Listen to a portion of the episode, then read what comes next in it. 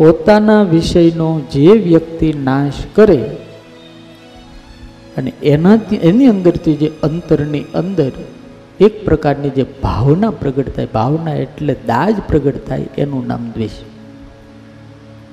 સમજો કે હું કોઈ આ બિઝનેસ કરું છું ને એ બિઝનેસની અંદર હું સફળ થવાનું છું ને એની અંદર કોઈ આડી ટાંગ અડાડે, પછી મારી માટે શું થાય? એટલે અત્યાર સુધી હું કોઠારી તો તું હેનો થઈ જા. એમાંથી જે પ્રગટ થાય એનું નામ દ્વેષ. દ્વેષ શું કરાવે? નિંદા કરાવે. શું કરાવે? તમે ગમે એટલું સારું કામ કરતા હો, તે છતાં સારા કામની અંદર દોષારોપણ કરી અને તમારું જેમ તેમ બોલાવે એ એની અંદર પડેલો દ્વેષ બોલે છે. આમાં લખ્યું છે, જ્વલનાત્મક ચિત્તવૃત્તિ વિશેષ દ્વેષ અખંડ હળગ્યા કરે હળગ્યા જ કરે હળગ્યા જ કરે દ્વેષ પોતાને બાળે હામાને બાળે નહીં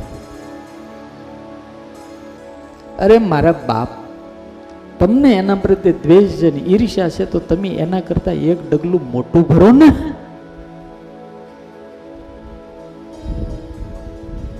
લીટી મોટી કરી નાખો ને એટલે ઓટોમેટિક એની લીટી નાની થઈ જાય અરે તમે ગમે એટલી મહેનત કરશો ઊંધા થઈ જાઓ ને પછડાશો તો એની લીટી નાની તમે નથી કરી શકવાના. તમે તમારી મોટી કરો ને. ઓટોમેટિક એની નાની દેખાય. પણ આપણામાં તેવડ નથી. આપણામાં આવડ નથી. આપણી હેસિયત નથી. એટલે આપણે સારા માણસને સફળ માણસનો હંમેશા દ્વેષ જ કરીએ. રૂપિયાવાળા આવા ને તેવા ગમે ત્યાંથી લાવે ને કોકના કરી નાખે નાના ગોળું કર્યું નાનું કર્યું. તે હું પૈસા તને નથી ગમતા નથી ગમતા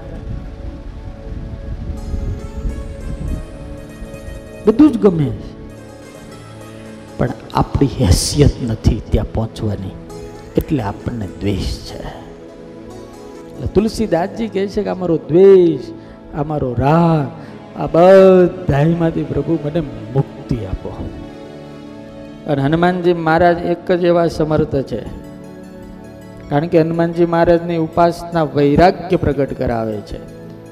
જાગૃતિનું ભાન કરાવે છે. હનુમાનજી મહારાજ આપણી અંદર રહેલી જે દ્વેષ વૃત્તિ એને તુચ્છતાને ઓળખાવે છે અને આપણને એમાંથી મુક્ત કરે છે.